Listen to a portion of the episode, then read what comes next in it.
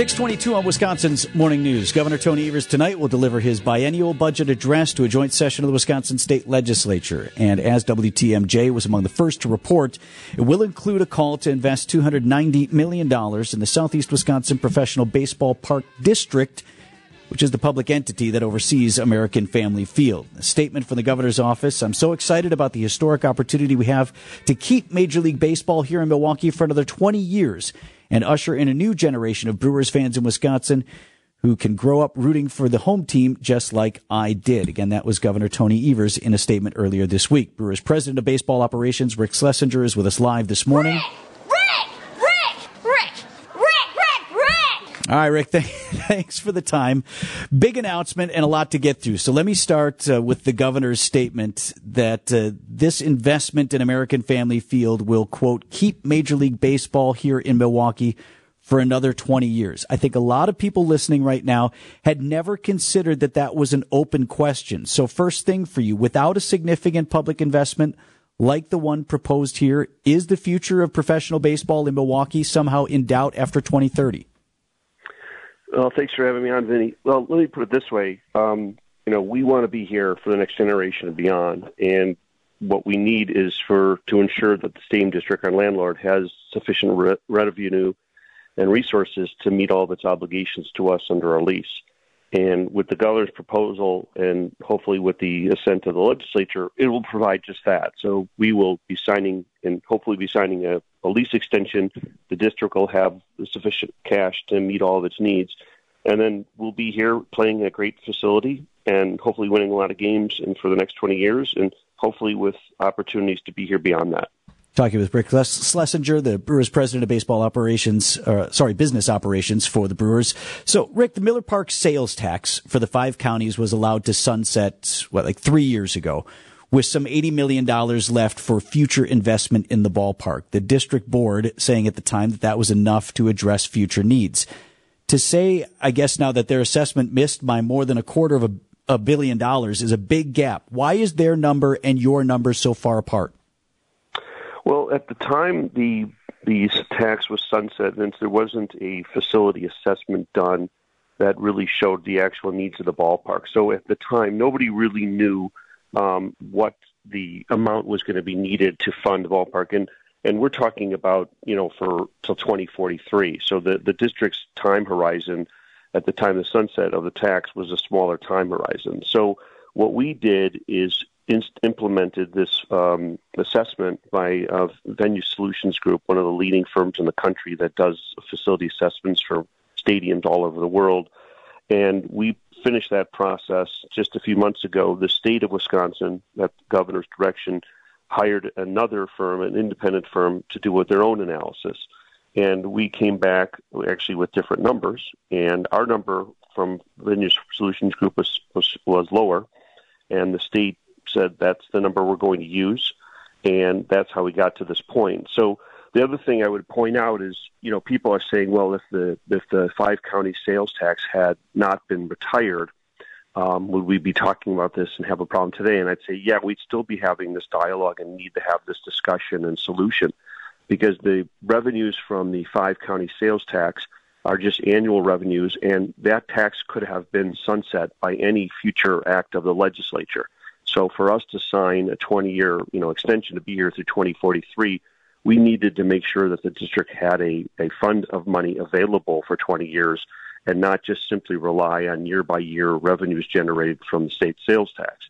So this is a solution to the problem, that gives the district the money it needs and also allows us to sign a 20-year lease to ensure that, the district has the money it needs.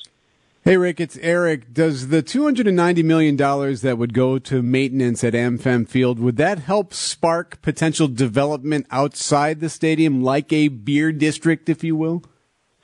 The development of sort of a beer district or things outside are really not necessarily contemplated by this money. This money is required to be used in accordance with the lease.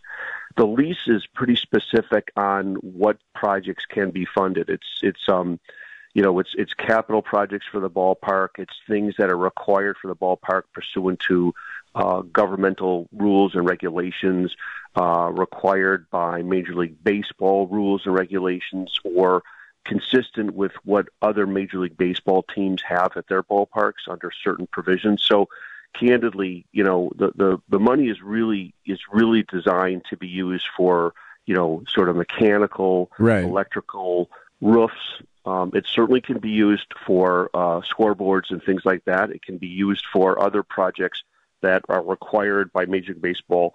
But the reality is we haven't been looking, you know, at a real estate development opportunity here in any meaningful way. That doesn't mean we don't want to explore it, but we're looking at these funds really to meet the needs as required by the lease. And this lease is very specific, and it doesn't give the Brewers unilateral right to just take the money and use as we want. It has to be pursuant to the lease, and the district has to sign off on it.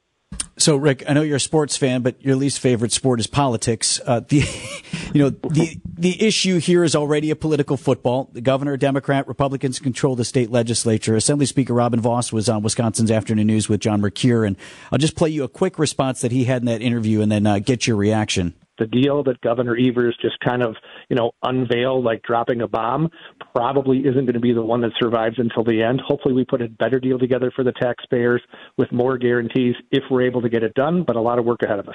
So a couple things in there, Rick. First, that the speaker is seeming to indicate that I have information that he was well aware that there was going to be a pretty big public ask for the ballpark. So to claim that this was, total news to him, I don't know if you have any insight on that. At the very least, he was briefed that an ask was coming. Nonetheless, what do you see your role as now in working with lawmakers to get the funding you say you need?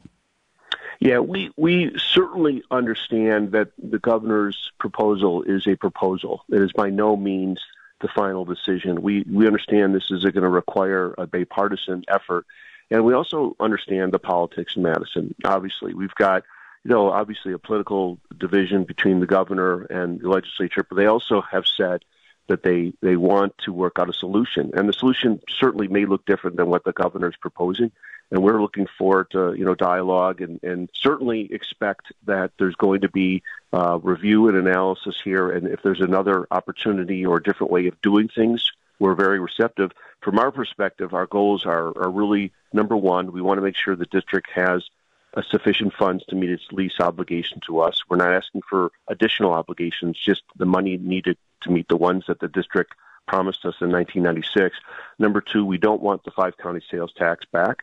And number three, we want to be able to sign a long-term lease extension and also honor our promises to the state and to the district and to the fans. So if all those objectives are shared, which I believe they are, it seems to me that there's going to be a solution that can work for everybody. But we understand this is the first step in a journey, and it's going to take several months of negotiation and discussion and research and analysis. And again, looking forward to the result, and I think we will have a successful result.